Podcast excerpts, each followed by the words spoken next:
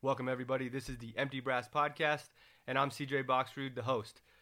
If you're new here or if you've listened to every episode, please make sure that you are subscribing on whatever platform you're tuning in on, as well as leaving a review out of five stars and a comment within that review. Nothing helps me out more, nothing supports the podcast better than doing those two things. If you've already done it, then go to a different platform and do the same thing. As always, this podcast is sponsored and it's brought to you by No Sweat. No Sweat has liners that go in your hats and your helmets to keep your sweat off your eyes and on your optics and downrange. For more, check out nosweatco.com now. The more you think about something, the harder it becomes to ignore. If I mention recoil management or muzzle rise, for example, suddenly you've thought about it, right? See how Atlas Perfect Zero changes the recoil and muzzle rise conversation altogether at atlasgunworks.com forward slash perfect zero. We're also sponsored by Mac Defense. Mac Defense has a cool, amazing new comp out. It's going to be revolutionary. Uh, it's threadless, it's self timing, and if you live in a communist state like California or Massachusetts, you can legally have this comp on your gun because it doesn't have threads. I'm not a lawyer, so don't hold me to that, but it sounds great.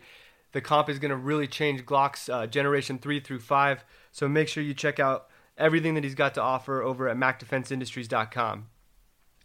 Uh, this episode with Chad and Charles uh, took a little while for me to get it out, and that was because I uh, recorded myself an editing nightmare. I didn't have uh, the third mic on. This has happened before.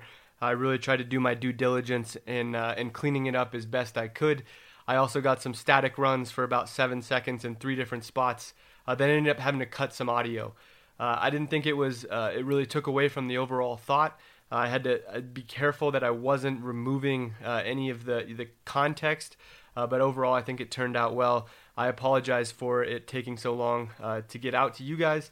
Uh, but without further ado, please enjoy this conversation with Charles and Chad out in Tennessee at the T Rex headquarters.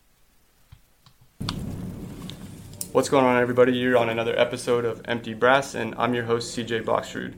Uh, today, I've got two of the T Rex media guys with me, and I'm humbled to talk to them and honored to talk to them a little bit about how media uh, plays a big part in gun advocacy. But uh, I've got Chad and Charles. Thanks for being with me today, guys. Appreciate it. Thanks, yeah, man. Thanks for having us. Yeah, no yeah. problem. Uh, so Charles, let's start with you a little bit. How did you come into shooting, and then how did you come into videography and beyond? Right. So my uh, my dad was into guns growing up, so he taught me about firearms and um, and taught me how to use guns, and and so over the years collected them. Um, not necessarily in the uh, he didn't collect a whole lot of uh, antiques per se, but just uh, interesting firearms that he found uh, throughout the years. And um, so I grew up loving guns, um, but really didn't start shooting that much until um, or or really at all until I got started with T Rex, uh, which was um, in 2013, uh, or very, which was a couple of months after Lucas started it. He had me come on and take some photos uh, for him. Um, but uh, yeah, so always been interested in guns. Um, and then the camera stuff, I got interested in that um, a little bit earlier uh, grew up shooting events and um, did a lot of travel photography and photojournalism and um, produced. You know, I'd film events, concerts, and uh, different things, make fun home videos and stuff. Um, but then that kind of kind of morphed into the the gun stuff when uh, Lucas brought me on. Is most of your skill self taught then? Yes. Okay, so you yep. learned all that on your own. Yep, pretty much hundred uh, percent. Just figuring out stuff on my own, uh, learning from friends, watching YouTube videos. That's pretty impressive that it's all self-taught. I'm, I'm, uh, I'm shocked actually. I thought maybe you went somewhere at some time, but. Uh, no. Chad, what about you? How'd you get into shooting and videography? Oh, geez. Well, I'll, I'll start with the with the gun stuff, but um, I was probably like growing up. I didn't really have any interest in firearms or anything. My family, you know, my dad was a hunter, but um, he kind of gave that up. Uh, when I was born. So I just didn't I didn't grow up with any of that stuff. Um, and then it wasn't until I was about 26, 27 mm-hmm. is when I started like gaining interest in in firearms just for self defense. Mm-hmm. Um, so I actually went out and bought it was like a 2245 light, a Ruger 2245, and looking back now, I'm like, wow, that was a terrible purchase because the gun store clerk or whatever, the associate, was just trying to sell me, you know, s- something. Yeah. Like he didn't have any knowledge, like, oh, you should actually probably just try and get a nine mil. He was like, well, since you're starting, you should just get a 22 and yada yada. And I didn't know anything at the time, but what sparked you going to get it in the first place?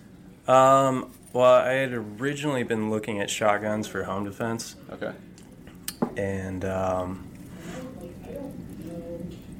I just walked into a random gun store one day, okay. and he was like, A "Shotgun, why don't, why don't you just get a handgun? Then you can take it everywhere with you." And I was like, "Okay, fair point." And then he points me to a like a 22, and I was like, "I don't know." The whole thing was a mess. Sure. and I have a feeling that a lot of first time I guess, gun buyers, you know, they walk into a, a firearm store and they kind of have the same issue or situation going on. So.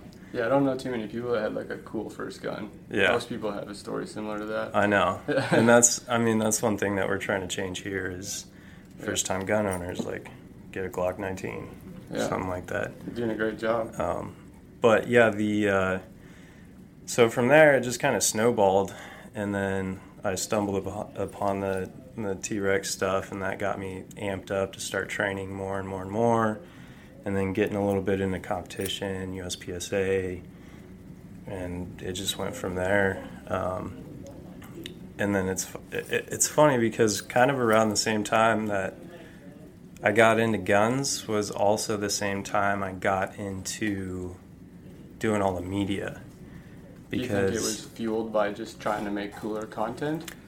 Yes, okay. I I saw some pretty sweet videos online of like shooting montages or sequence or, or whatever it was, and I was like, oh, that's that's really cool. I never thought about doing videos like that. So I wanted to like basically start producing my own media to market myself and also at the same time kind of um, record my progression with shooting. Mm-hmm.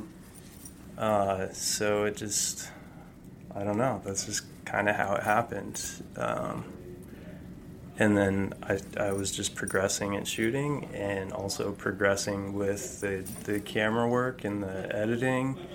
And i too am also self-taught everything that i know and have learned has all been many late nights on youtube and forums and just researching stuff online so when it comes to this stuff is there a good point for information that you just kind of can point people to, or is it just scattered throughout the internet and trial and error? It's it's scattered. Like YouTube is a great source for um, learning pretty much anything, mm-hmm. but you also have to know, I guess, filter out you know some of the bad info from the actual good info. Yeah, there's a lot of there's a lot of creators on YouTube, but um, there's oh, you know uh, only a certain number of those are actually producing uh, good content that I want to try and copy, or I want to, or I can gain information from. So uh, you kind of have to filter uh, through a lot on YouTube. But if you look for some of the bigger accounts, you can find some some good quality stuff. And after you start looking for that and start, uh, you can and start seeing what good quality content is, you can start uh, weeding out and just listening to the the guys who are good. Was Yeah. the first time you filmed somebody shoot? Was it Lucas? I think it probably was. So walk walk me through that uh, initial sort of like he's got a gun, he's shooting in that direction. Uh, That's happening. I'm conscious of it, but I'm also trying to uh, create and have these angles and, and all these things. Walk me through that like kind of initial experience. What was going through your head, and how did you overcome some of the challenges that maybe you saw? Right. So I think honestly the the the first shoot that I remember doing with Lucas, we did some crazy stuff and probably some stuff that I would not even Wait, wait, do wait. right now. Please do tell. Let's, I, I want to hear all the stories right now. Uh, so so we uh, Lucas came over to uh, um, uh, I was still living at home with my parents, and uh, he came over to my parents' house, and um, we just we had this like bank that we could shoot into, and he brought a whole he brought like he had a couple of guns, and we we borrowed some of my dad's guns, and uh, uh, just shot some stuff and created some some cool photos and, and cool video. But we tried like a, a whole bunch of different stuff that was just you know with me downrange, um, you know off angle a little bit, and uh, it wasn't. It, it probably isn't that looking back, it seems kind of crazy that we tried that stuff the first time. Yeah. yeah. Did you ever have a moment where you were like, "Do I trust this guy? I do trust this guy," or were you just sort of enamored in your? That's in your happened a couple of times over the years. uh, but no, so like working, um, that was my first time shooting guns, and he, um, Lucas has a has a great um, grew up uh, just uh, watching and analyzing uh, good films. And so he really came with a vision to emulate a lot of the stuff that you see in Hollywood and um, get that look and the angles uh, from Hollywood. And so that that is something that he um, helped me a lot with was like, hey, let's try this angle, or why don't you get down and uh, get an angle kind of up from the front, and let's try this, and then um, I would have ideas that we would try out, and it was kind of a slow progression where we figured out what would what would work, but also what was safe, and um, and and so we did. Even though that initial shoot was kind of, it wasn't crazy, but it it seems um, just for our our initial shoot, the fact that we tried some of that stuff is kind of crazy, but we we did it was a slow progression over the years. So i was um i knew his skill level and his competency and got to uh feel very safe around that. And i knew um what was safe to do. And so um for a lot of our runs um some of the stuff is on spur of the moment um and for those runs, we'll play it. I, I will play it safer when I'm filming him. But um, if we're able to, I would say most of our most of the runs that we do at the range, we talk through ahead of time. Okay, here's where, here's what the course of fire is. Here's where I'm going, and then, um, and he'll either say, "Hey Luke," or "Hey Charles." Why don't you get this camera angle? Or I'll be like, okay, you're doing that. I'm going to be here when you start, and I'm going to be here when you end. Um, and that way we both know what the other person's doing, and so we can keep safe. When you're on the range, is there quite a bit of pre-planning that goes into it then? I would say so. Yeah, for the most part, yeah, definitely. So Chad, when was the first time that you sort of made the decision to upgrade your equipment? So I personally, when I'm filming shooting, I tie, zip tie my iPhone to a tripod. No and way. I've, I do. I've, uh, I've That's honestly, awesome. it's crossed my mind getting better equipment, and I'm just kind of curious how uh, you sort of came to those decisions to upgrade your equipment for better content. Yeah, so I originally started out, you know, filming stuff on a cell phone, I think like most people do. Mhm.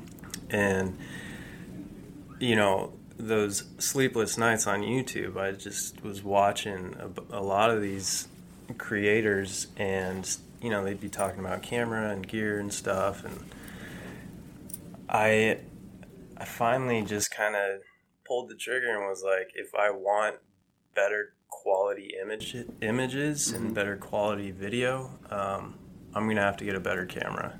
Okay. And I started out small because my budget was very small, um, and I ended up with a uh, like a Canon T7i, which at the time was I was like, oh man, this is this is really hot. You know, it was like the full camera kit was like I don't know, six hundred bucks. Came with a couple of kit lenses, and ended up buying like a somewhat decent mic. And I was like, man, I'm, I'm really doing things. You know, this is, and uh, just kind of learned on that. And uh, so that it just same thing with the guns. You kind of start out smaller and work your way up. It's a snowball effect, and you get into learning about other, you know, I guess like rifles, AR platforms, and like there's so much. And then it's like same thing in the camera world.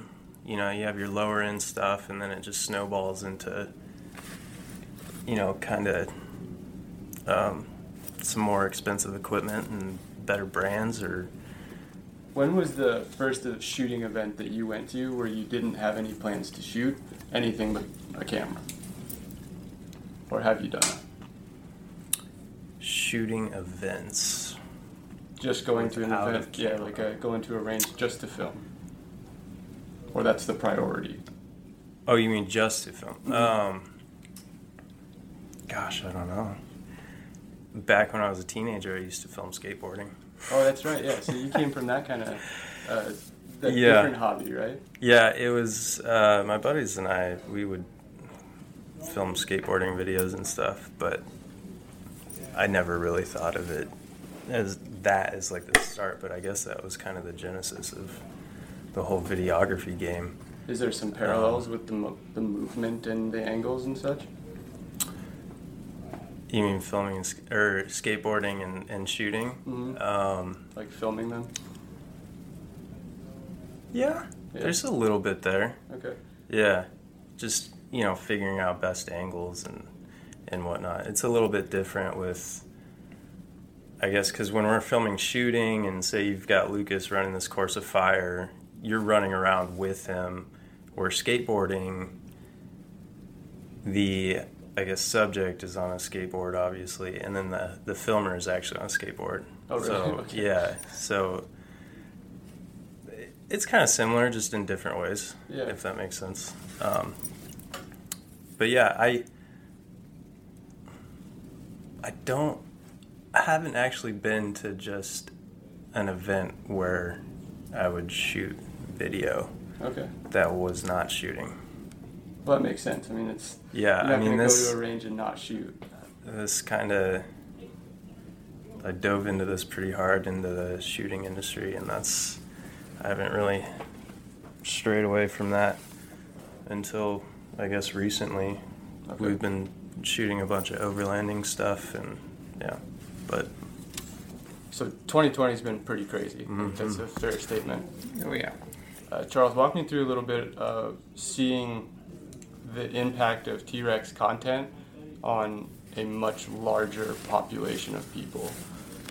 Obviously, with all the unrest and uncertainty, there's a lot of new gun owners, and I imagine the uh, the priority of your content to people's learning has exponentially gone up. What's that been like? Just kind of watching that curve and and seeing a, another level of importance to what you do. Yeah, this this year has definitely uh, been crazy with all the the uh, unrest and and the virus, um, but um, it's been great seeing um, a whole bunch of new people um, interested or uh, seeing the the importance of having guns, and I think um,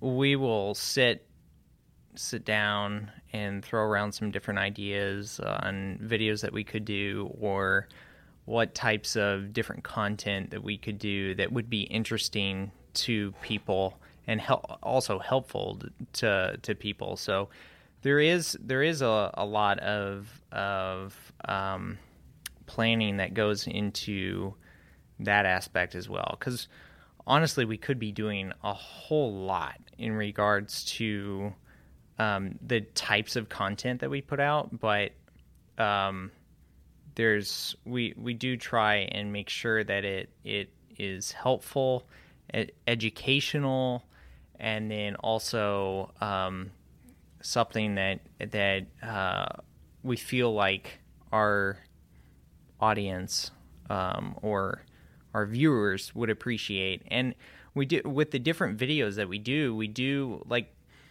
um, not every video is going to be interesting to um, seasoned gun owners. It's specifically for uh, newer gun owners. Like uh, earlier this year, we produced the how to shoot a pistol in 10 minutes um, that video and that was a really great concise um, video breaking down just the basics of shooting a pistol and um, i think that video was really well received obviously with the surge of gun owners new gun owners So how, And- how do you guys pique a new shooter's interest? Like how do you go about uh, marketing a video towards somebody that's newer and sort of hooking them, almost like the first sentence in a novel or the first chapter? I think it's the um, the catchy taglines on YouTube. No, I'm just kidding. Um, I think it's the the quality of the video mixed with the information that's in the video Okay.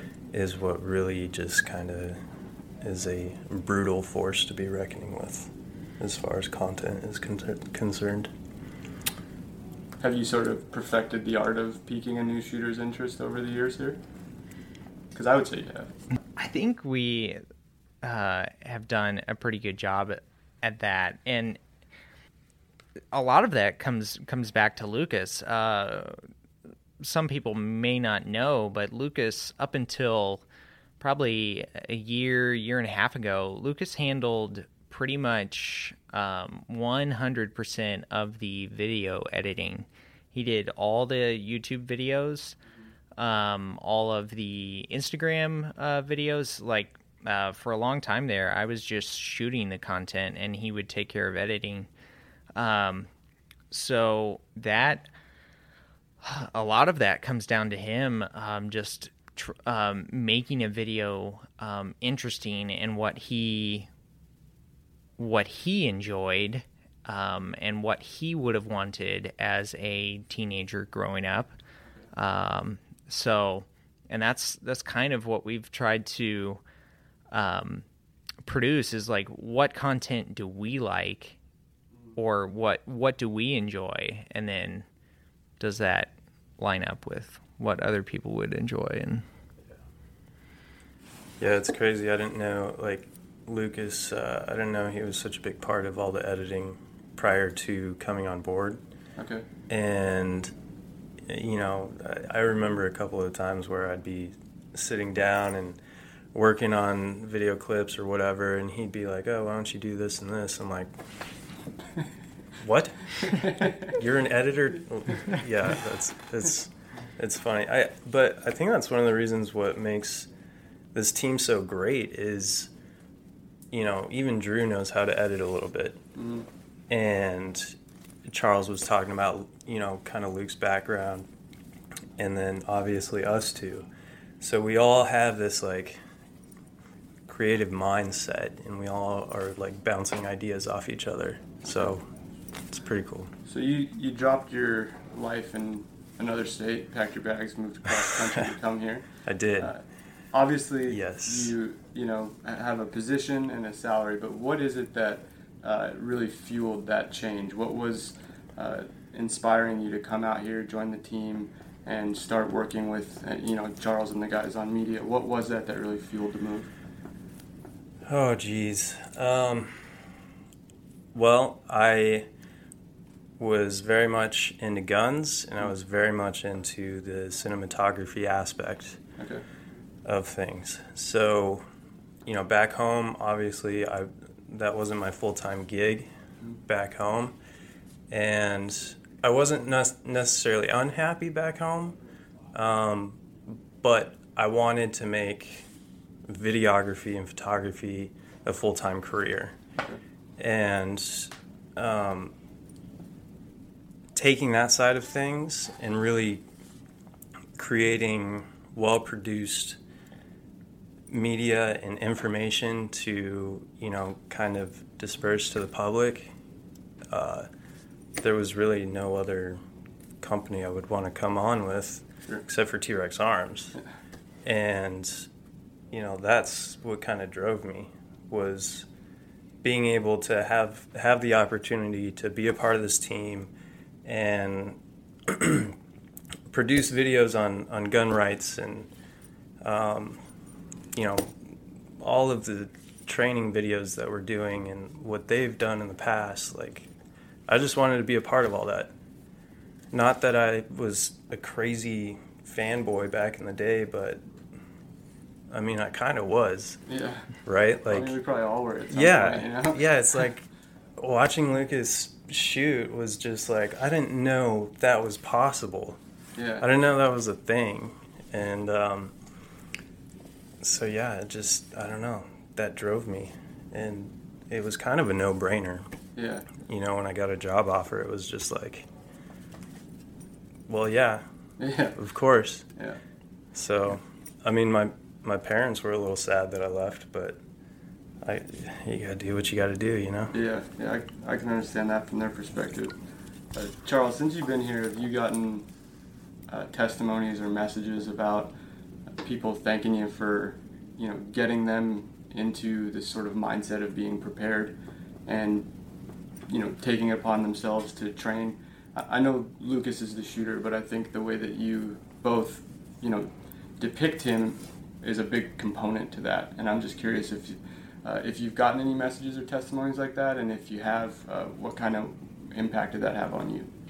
Yes, so that's um, I've received hundreds of messages at this point over Instagram, uh, just thanking me for the content that I produce and the work that we produce here as a team. Uh, but just also um, usually including like this has either helped me want to produce better con- content or produce better videos. Um, you know it's it's either that or it's like thank you for the amazing uh, content that you guys produce like this has helped me so much in my journey uh, becoming better prepared and stuff so that is encouraging to me to hear because um, that that helps me uh, want to strive better and produce better videos for people Yeah, so I mean, I was I was one of those people too back in the day. Like I looked up to Charles Sure. and some of the stuff that he shot. I remember the uh, the very first night vision video with the the uh, night vision Sony's Sony camera. Mm. At the end credits of that video, Charles was talking about the camera setup and how they were able to get some of those just ridiculously insane sweet shots and I was like, "Oh, this guy's this guy's a wizard.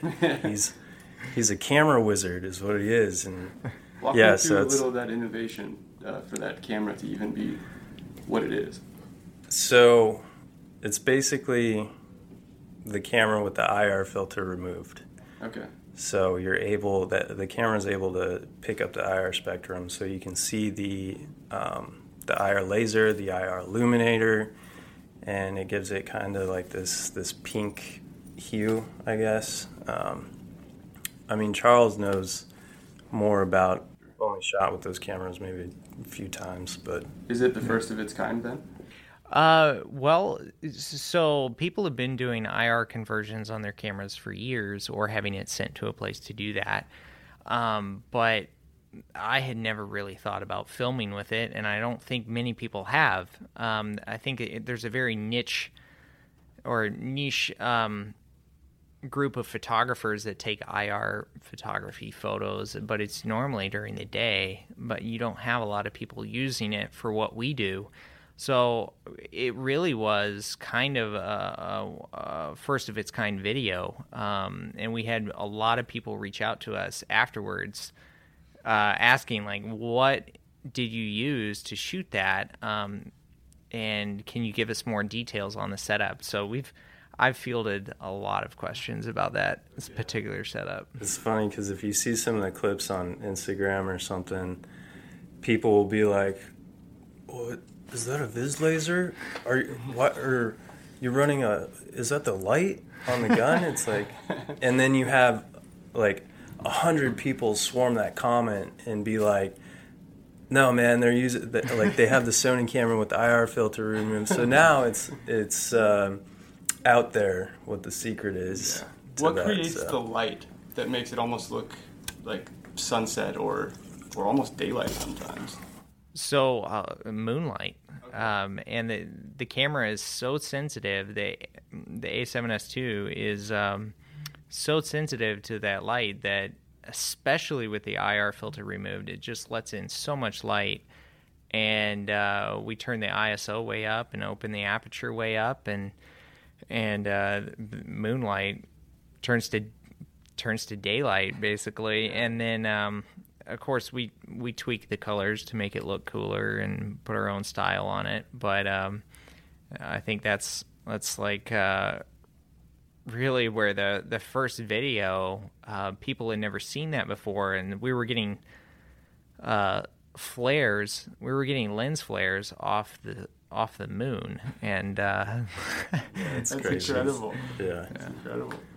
So that that kind of video is uh, is unique and it's kind of capturing. You're both uh, you know gun rights advocates, and uh, I'm curious to start with you, Chad. What's uh, what do you see the relationship between videography and photography and uh, changing the overall perception on guns in America or even the world, really? Uh, there,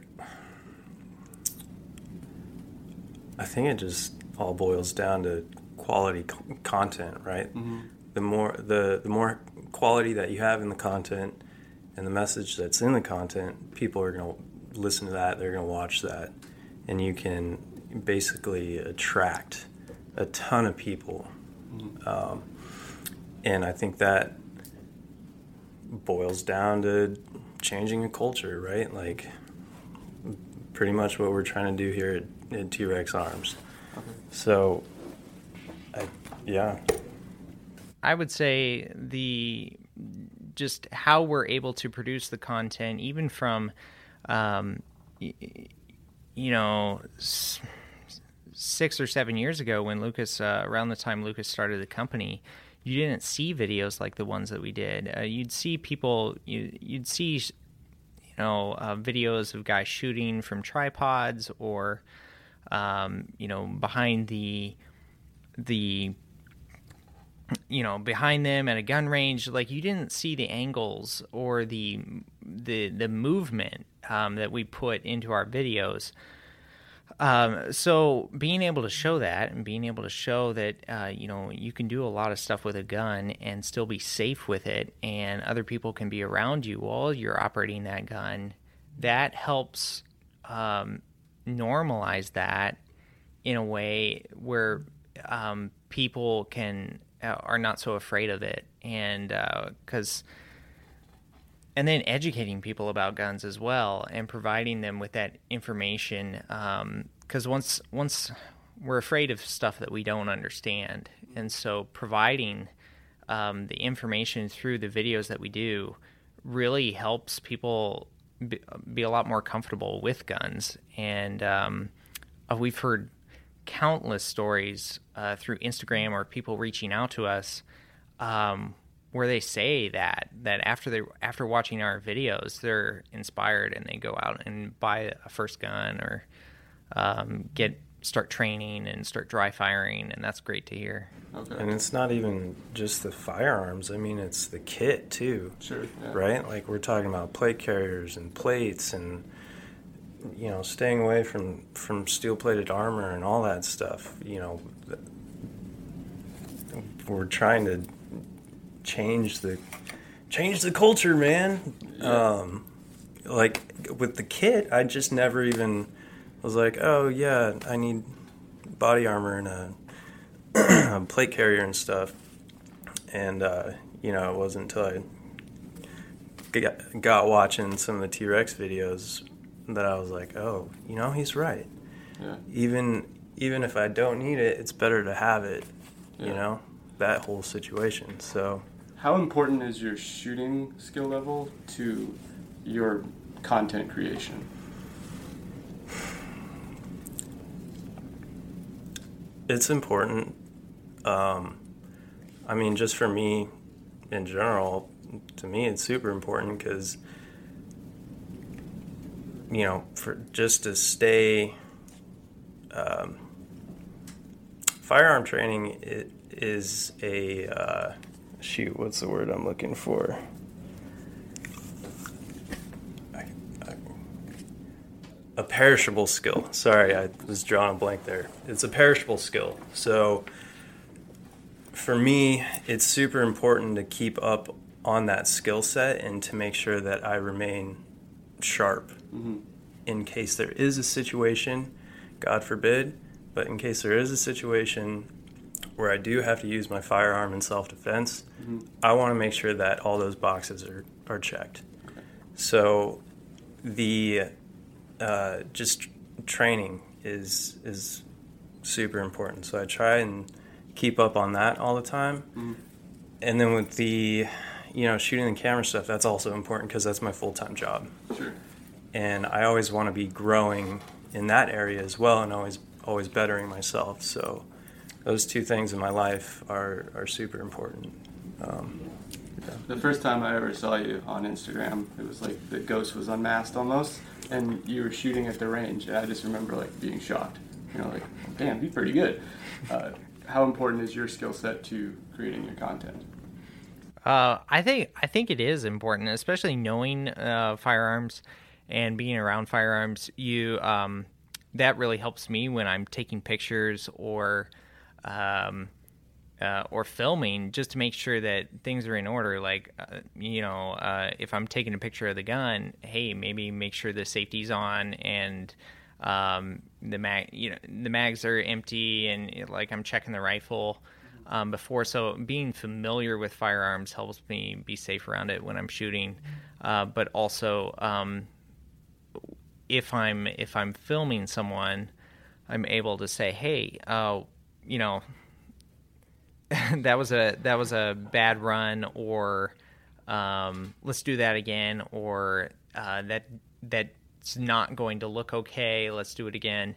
Um, so being familiar with firearms, I think for both of us, has really um, been uh, key to the job that we do here. Yeah. So you, you guys have a lethal gun going off most of the time that you're working. How does that uh, present some unique challenges, and how do you guys overcome them? I just I don't even think of that being, I guess quote unquote scary anymore. Yeah. because we're we're just so used to it, and the, obviously this whole crew is extremely safe. So that's not really some of the angles that we really want to try and get. hmm You know, we may be limited because there is a lethal force force being shot down range. You know. And it messes with our gimbals too. Yeah, Yeah. yeah, and the yeah, that's true too. Sometimes the brass, so uh, sometimes the muzzle blast will be so strong that it'll uh, make the gimbal go crazy. But then also, uh, just yesterday, uh, Chad had some brass. Yeah, I was uh, I was filming uh, Drew, and they were they were shooting AKs, so the the casing to the round is a little bit bigger, and uh, you know he was just shooting or whatever, and I was trying to get some really tight close shots, and the brass being ejected out just like kept hitting the lens, and that honestly that like um, that force just crashed the gimbal pretty much and it freaks out and camera's like going in every which direction and it's like cut cut cut. We have to retake. But um, Yeah, so those I mean those are some of the challenges, but Do you guys think that it's uh, fueled some unique innovation just within your your group here, like the night vi- night vision camera or something along that lines? Yeah, it's well, and we're we're tr- always trying to find tools to help us better sh- uh, uh, help our job, make our job easier at the range, or um, improve improve what we do at the range. Uh, so we've tried a number of different camera setups and gimbal setups and uh, different mic setups because we we have had problems with uh, gear or equipment go down on us, and uh, so we've we've had to adjust over the years and kind of figure out what works best. And um, but we're gonna we have two new cameras coming, so we're gonna have to uh, readjust and kind of figure that all out uh, again here in a couple of weeks. yeah, the uh, the the, the other guys on the team are, you know, always testing new firearm products and kit and stuff. Where Charles and I are always testing new camera equipment and and gear. So it's always always evolving. But So speaking of the horizon, uh, what's some goals or some aspirations you have coming up in the future uh, with both shooting or videography? I guess um, for me here, just uh, continuing to find uh, new ways and interesting ways to uh, produce content on a higher and higher level. Um, we've lately we've been experimenting with just some different lighting, different color, um, trying to um, improve our our color grading and our um, just our editing and get it up to that that next level of stuff. We've also been like this year we've we've been working on sound sound design on some of our uh, projects. yeah, this this year was the first year T Rex started doing live streams on YouTube, and you know that took some time to kind of adjust to the setup time and everything that's involved, and then trying to mainstream that. Well, yeah, the building. Uh, I guess we went we went about it a little bit differently um, than maybe some people do, but we were just um, we wanted to live stream, and uh, so we started building. Um, their first live stream was uh, we had very basic equipment, but we were able to get it done, and we did it. And then the next time, it was better. Just kept building and, And- building. And So was then, was the challenge kind of to have the same quality in a live stream as you guys would uh, edited video? Is that kind of what was placed before you? Yes, pretty much. Um, you know, lighting, picture quality, sound, eh, all of that. You know, we wanted to produce basically a live TV show, Okay. and that's that's kind of the effort that we were trying to put into the YouTube lives. Um, Yep, we still we still have some like plenty of room for improvement on that, but we've come a long way and we've learned a lot just um, every week or each week experimenting with something new and trying um, something new or or uh, we'll go online and, and look at different images from uh, movies or TV shows and say, hey, we want to try and emulate that this week. And uh, that's helped us a bunch, kind of up our game each week as we do something. Do you guys both uh, either film or uh, take pictures of something other than guns that helps you sort of sharpen your skill when it comes to creating content? Yeah, I mean, just for example, the the past few weeks we haven't really gone out to the range to shoot a whole lot of content. There's just been a bunch of other stuff around the shop that we've been having to, you know, do. So going to the range was not a top priority, and so I felt, for me personally, um, you know, I felt weird kind of taking a three week hiatus from filming at the range. So, you know, Charles and I have been filming a lot of like vehicle stuff Okay. over that time and that. And then actually yesterday we were out at the range shooting and I noticed while I was shooting video and shooting photos taking that 3 week like hiatus I just felt like I was on top of my game Okay. even more so than than you know prior range days or whatever. So, uh, yeah, I think I definitely feel like shooting some other aspects aside from you know firearm stuff is helps sharpen your skill a lot. Do you have something that you uh, that you do that's not shooting, like from work at all? Yes. So occasionally I'll do the I um, some portraits or um, uh, engagement photos. Um, but uh, what I what I really enjoy and what Chad and I have been doing um, uh, over the past couple of months is shooting some um, just some off roading and uh, vehicle stuff and uh, adventure and travel stuff is kind of what I was into before I got into guns, and so I really enjoy the uh, doing that aspect. And and just getting to work in different environments and different lighting um, just helps keep my creative edge um, going and uh, helps it keep it interesting as well. Yeah, we. Uh, so Charles and I actually shot a short film that is not T Rex related at all. Cool. And I think being able to do that has given us a lot of creative ideas that we can bring to, to T Rex and help make you know the the media department even better. So, how are your guys' styles different, or are they more similar? Well, I just try and copy Charles. no, I'm just kidding. uh, I would say there's there's little differences. Like there's you edit you edit photos in a, a little bit different style, and that's like it's a it's a great style. Um, kind of for the for the T Rex, we kind of have to mesh our put our own personal editing aside and kind of do what. Uh, yeah, because T Rex has a, a, certain branding look yeah. that yeah. you know they're trying to go for. So. Well, and the reason I asked the question is you guys seem to complement each other well. Oh, I appreciate that. Yeah, you seem to yeah. you know work on the same page, but from I, I know when you're creating content or you know shooting with the camera, uh, that's a it's almost an art form or is an art form, yeah. and so no two people do it the same. And so I, I was wondering if uh, the difference in uh, you know perspective has helped you guys sort of grow in that that form as well.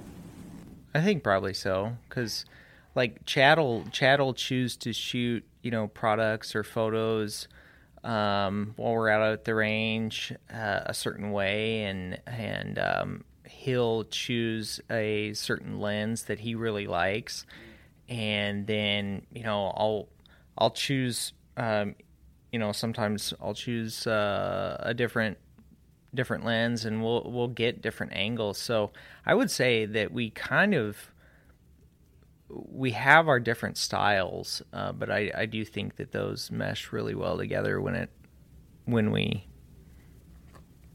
when we bring it all together in the editing room.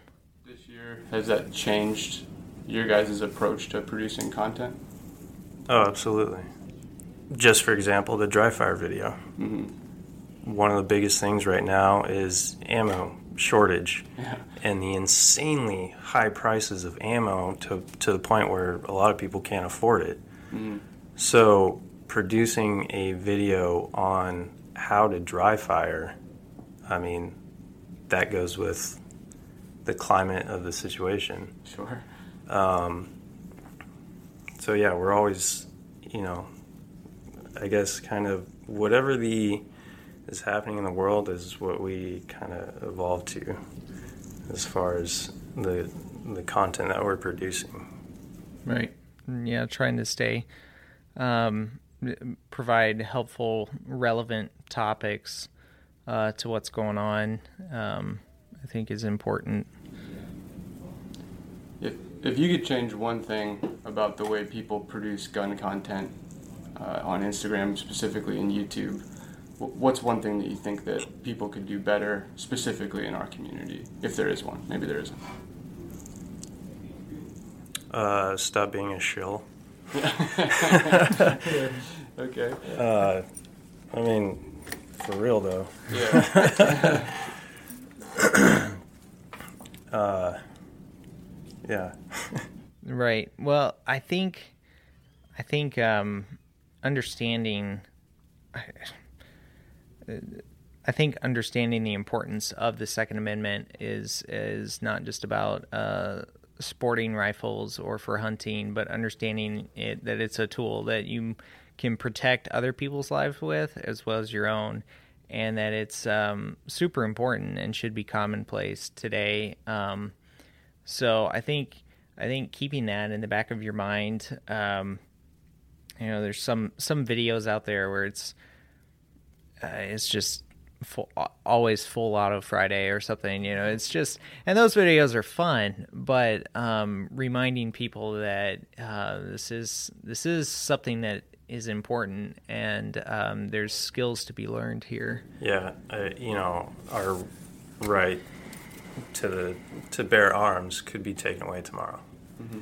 and it's like we, you know, we need to educate people on on that, and that um, you know, freedom can't be killed, but it can die out. Mm-hmm. And I, I think a lot of people, like what Charles was saying, there's far too many videos of, you know, how many plates will this, um, how many plates does it take to stop a 9 millimeter or whatever. Mm-hmm. Those are all fun videos to watch, perhaps, but, you know, we're more about educational content and and the rights that we do have and and that they could there is a potential for them to get lost. Is it frustrating for you guys when you see somebody with a good media skill set using it for clout or whatever you know whatever negative aspect you want to throw in there?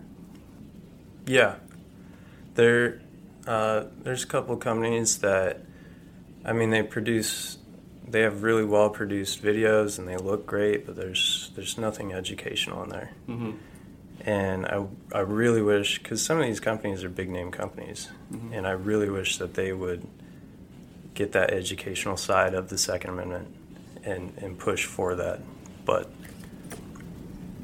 yeah, see the same thing. Yep, I would I would echo uh, what Chad said. That's we follow a bunch of um, uh, media companies and different, uh, of course, different firearms companies on our um, so- social media, and so we ke- we keep track of what's going on and what content uh, different companies are producing, and um, we kind of will we'll gauge that and kind of say, hey, that's something that we want to emulate, or wow, let's not do that. So. Um, or how can we take the visuals that they did but pro- provide like the meat behind it and the info behind it okay so this is kind of one of my last questions but how do you guys uh, as content creators prepare for uh, the escalating censorship that we see oof just take it one day at a time to be honest because you never know from one day to the next what it's what it's going to be like. Uh, you know, a couple weeks ago, our YouTube live got completely nuked by YouTube. Do you and prefer to just stay the course, or do you prefer to sort of curb the content, maybe with the censorship? I would prefer to stay the course and keep fighting the good fight, sure. but sometimes you do have to mold your your content around that. Mm-hmm. For example, the live that got nuked well, the past couple of weeks, we've hopped back on the YouTube lives and we have kind of curved around what got that particular video nuked. So, not showing any gun handling in the YouTube video. So, in some some scenarios, you do have to sort of hold on to that ability to project your message rather than just going under. Yeah, I think so. I mean, it, it would be better to continuously put out educating facts and, and knowledge and talking about history and stuff and kind of curve away from this is how you build out a rifle like you know so. Yeah because because we can still get that info out, you know, on our own website and uh, def- different media outlets, but um, still reaching people uh, through different means um, is is important to us, and so I think I think it's kind of finding that balance and riding that edge of uh, how can we produce a video that's educational without you know violating the terms of service or whatever. But I think the especially this year, especially seeing so much censorship on on um, a lot of stuff that isn't even in the firearms uh, world, but um, like the I think for the past couple of years, um, you know, we've seen different censorship, especially with firearms. But this year is a perfect example of so many things that don't have anything to do with um, that you wouldn't we wouldn't have imagined last year are being censored this year, and uh, I think that's a big wake up call to all Americans and and uh, to just realize the beast of um, that's out there that is uh, the social media companies, and they're taking advantage of the platform versus publisher spot that they're uh, they're kind of trying to ride both lines and they can't. What have you seen since you started here? Has it been kind of an exponential increase in censorship, or has it been slow and steady? Uh, for our account spe- specifically, I think it's it's kind of come in waves, um, and that would that would be a question for some of the other guys, but um, who handle the the social media accounts. But uh, you know that is something that we track. Some videos do really well, um, some don't and uh, so, one of the things that we, I think the algorithm uh, that actually scans the videos has gotten better at this, but um, it used to be where it was better to not put hashtags on your photos or your videos because the hashtags were uh, censored or that would trigger the the algorithm. So for for a long time there, we didn't even use different hashtags just because it we actually got more reach by not using them. Have you seen a big disparage between censorship from just being a solo shooter content creator to moving in with a team? Uh, well, just just for my personal account, from when I first started it, there's you know a thing called shadow banning, yeah. and that's very much real. Mm-hmm. Um, there's been periods on my account where it just didn't matter what I did. I wouldn't see new new followers. You know, the content I was putting out was shadow banned. Mm-hmm. Um, and then coming here, it's it's actually surprising how I guess how we haven't gotten shut down at this point. Yeah. How T Rex hasn't gotten shut down at this point. So I don't know. I you know even if all of the social media accounts got shut down, or my personal account got shut down. We have backup plans in place to still continue to produce the quality and educated content that we're putting out on YouTube. Mm-hmm. We have plans, you know, for that. So there is still able, so that we're still able to reach our audience. Yeah. So. You think it's going to be a pretty bad the next four weeks. That'd be your assumption. Oh gosh. I, I hope I hope everybody's ready. yeah, I, I would say I, uh, I don't know, just uh, in the stuff that I've been seeing, I would I would think uh, this the end of this year is going to get uh, interesting, um, but uh, and that you know it's I I'm preparing um, just in in small ways. Uh, um, who knows? Uh, it could get could get like what we saw earlier this year with uh, the riots and what we saw last election with the riots. Uh, I fully expect we'll see more of that this year. Yeah. I unfortunately have to agree. Um, unfortunately, yes. I wish things were different, and I wish we could get back to to normal. But after this year, it's just kind of like what it what is normal anymore, you know? Yeah. So. I know it's Friday and you guys are at work, and so I'm not going to hold you up too much longer. But uh, I just I want to thank you both for uh, not only your skill set, but using that skill set for uh, the the good that you do. I, you know, I think it's invaluable to to gun rights and to to people that want to you know just protect themselves and and live peacefully. Uh, not everybody has the skill set to shoot, and most people don't have the skill set to film, and then to combine them is a unique, invaluable Yeah. skill set. So thank you both for for what you guys do for the community. Yeah, absolutely. Oh, uh, Charles is a great shooter, by the way. Yeah. Even though he hardly gets any camera time, Yeah. I will say Charles is, is a beast behind a firearm. So I've I've never seen it, but I've heard that you're Yeah, yeah. Well. I get I get uh, I put down the camera every now and again and, and play around. But yeah, man, it's uh, this has been great. I, Yeah. you know, It was an honor to have you both on. And, yeah, uh, man. Thanks, Thanks, again. Thanks for having us on. I mean, thanks even for having us. being considered for podcast or whatever is great. So Yeah. yeah. All right. Well, until next time, everybody. I'm your host, CJ Boxroot, and this is Empty Brass.